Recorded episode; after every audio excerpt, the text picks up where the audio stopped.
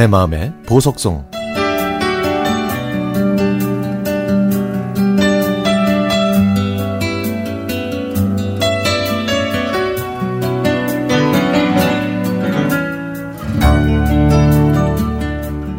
제가 초등학교 3학년 때 아빠의 직장 때문에 저희 가족은 경기도로 이사했습니다.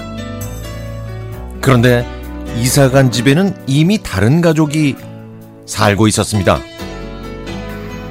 이사한 첫날 자려고 누웠을 때 저희 가족을 맞이해 준 건 천장에서 요란하게 뛰어다니는 쥐들이었습니다.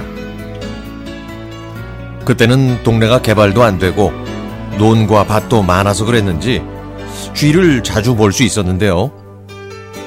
마당 한 구석에 쌓아둔 제 소꿉놀이 장난감에 새끼를 낳은 건 시작에 불과했습니다. 마당에 나가려고 현관문을 열 때 갑자기 지나가는 쥐 때문에 놀란 적이 한두 번이 아니었고 어떤 녀석은 저와 눈이 마주쳐도 도망가지를 않으니 어린 저에게 쥐는 동물이 아니라 괴물이었습니다.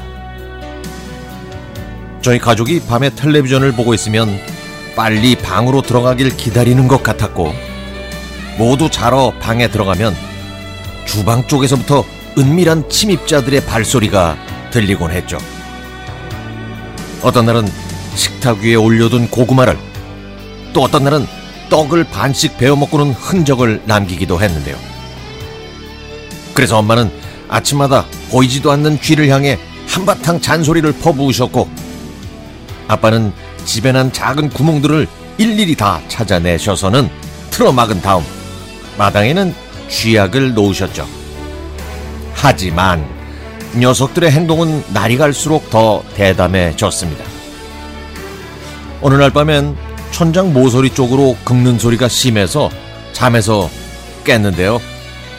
저는 아, 설마 방까지 들어오지는 않겠지 라고 생각했지만 쥐는 오늘은 반드시 안으로 들어가고야 말 거야. 이렇게 결심했었나 봅니다. 평소보다 더 날카롭고 빠르게 천장 바닥을 긁어댔거든요. 끝내는 쥐 한 마리가 마지막 방어벽인 벽지까지 뚫고 제가 자는 방 안으로 들어왔고 저는 무서워서 머리끝까지 이불을 덮었습니다. 쥐는 천장에 연결된 전선을 타고 제가 누워있는 바로 위에 위치한 전등까지 내려왔죠. 이불 속에서 쥐가 전등 위에 대롱대롱 매달려 있는 걸 상상하니까 저의 두려움과 긴장감은 점점 커져만 갔습니다. 그런데 잠시 후 녀석이 균형을 잃었는지 제 발밑으로 툭 떨어졌고 저는 기겁을 해서 이불을 박차고 어두운 방을 뛰쳐나오고 말았습니다.